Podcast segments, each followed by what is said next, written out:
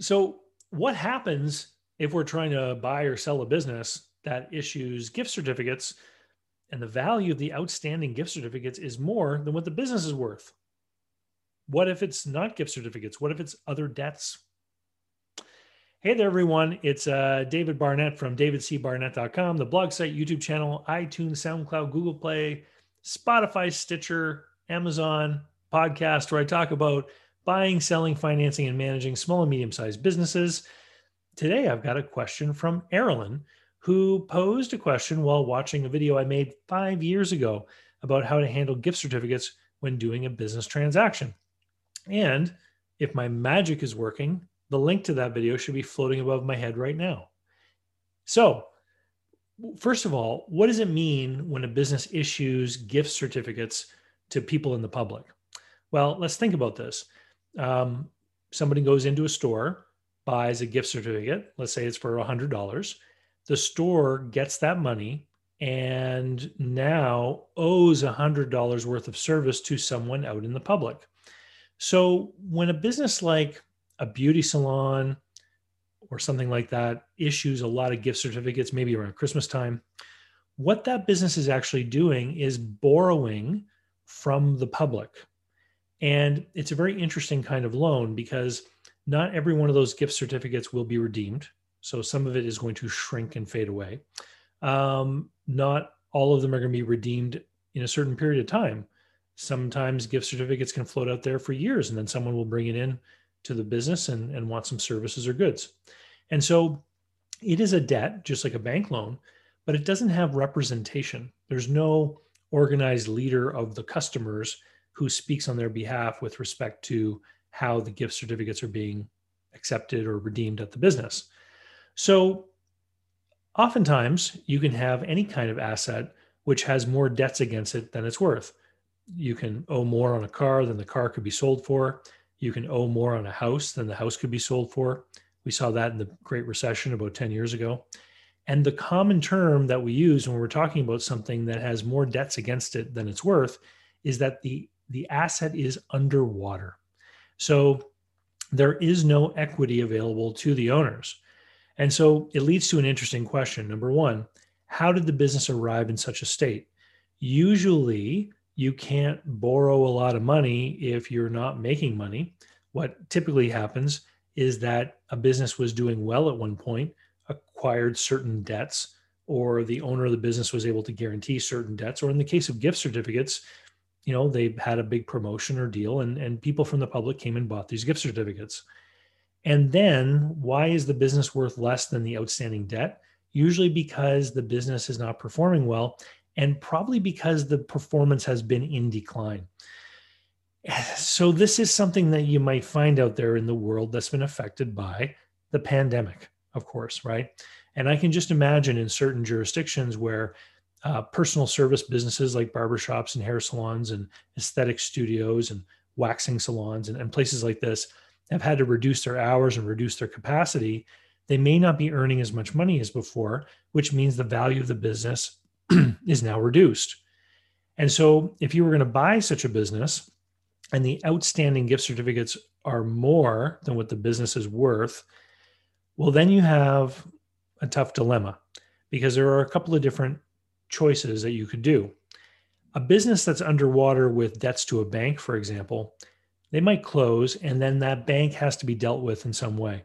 And so the owner either has to make arrangements with the bank because there's likely a personal guarantee, or maybe they try to sell some assets to try to pay off the bank, or maybe that business owner ends up taking out a personal loan or going and getting a job somewhere else and continuing to make the business loan payments until it's satisfied. Really, there's any number of different things that could happen. The owner, for example, might end up going bankrupt if they have a personal guarantee on that business loan. So that's a more traditional kind of underwater windup.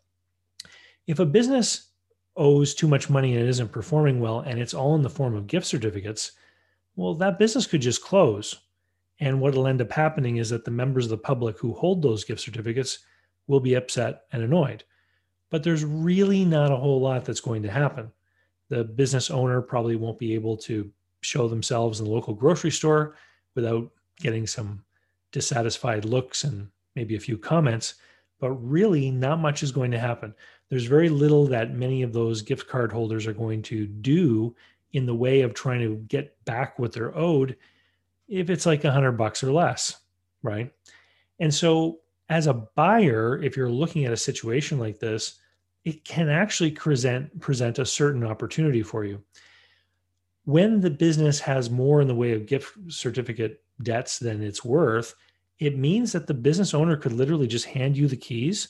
And if you're willing to take on the liability of those outstanding gift certificates, they've already been paid for the business. They collected all of that money when those gift certificates were being written. And so, really, are you buying an asset or a liability? It depends. It really depends on what you think you're willing to do for it. And it's one of those rare circumstances where a person who doesn't have much in the way of savings or money or access to credit might be able to get their hands on a business. But my caution would be what kind of business are you getting your hands on? If the existing owner is a skilled and experienced operator in that particular domain, what differently are you going to be able to do to help create or make a business that's going to become profitable? Furthermore, all those gift certificates are outstanding. And because we don't have a regular repayment schedule with gift certificates like we do with a bank loan, all those certificates could be redeemed in the first year. So let's say a business at one time was worth $100,000, successful business. Now, because of pandemic restrictions, you might argue that it's only worth half of that, 50. And there's $50,000 of outstanding gift certificates out there let's say that business was normally in the habit of doing a few hundred thousand a year in sales and now you're going to take over sales have been reduced because of the pandemic and now you're going to have to take it on the chin for another $50,000 worth of gift certificate redemptions because everyone decides to redeem them in the coming year out of fear that they might not be worth anything if the business closes. And so you can actually put yourself in a position where not only are you buying a business that's challenged, but you're buying a business which could have a much faster loan amortization period than what anyone would normally negotiate when buying a business. Those gift cards can come in at any time. And so those are the concerns. You know, buying a business in a recession and buying a business that's in a, a state of uh, distress, we call that a distressed business, is a tricky thing and it's something that really I only ever advise people to get into if they have a lot of experience in the industry and they have a lot of resources. Because even though you may not may get your hands on that business without writing a check or passing any money to the seller, you may certainly need other resources in order to support that business until things turn around. Hopefully, with the release of this vaccine, things will be turning around sooner rather than later, but we really don't know. It all comes down to how government officials interpret the information they're given and what they decide to do with respect to rules about how these businesses can operate. That being said, if you really want to buy a business, I would highly recommend my Business Buyer Advantage online program. I updated it at the end of 2019 and early 2020 with modules specifically about buying a business in a recession, buying a business during the COVID period, and looking at buying distressed businesses to kind of walk people through the different scenarios where they can number one help protect themselves from some of the possible downturns when you get into this kind of you know opportunity.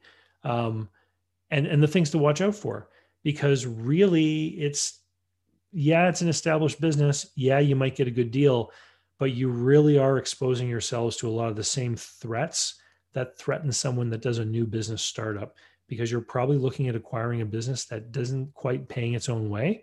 And that's the risk scenario faced by a new startup. And with that, Erilyn, thanks so much for the question. I love it when all of you guys put comments down below because it gives me and you know stuff to work from to create new videos. And please, if you haven't already, hit the like button. It really does help with the uh, YouTube algorithm. And uh, look forward to seeing you again next week. Cheers.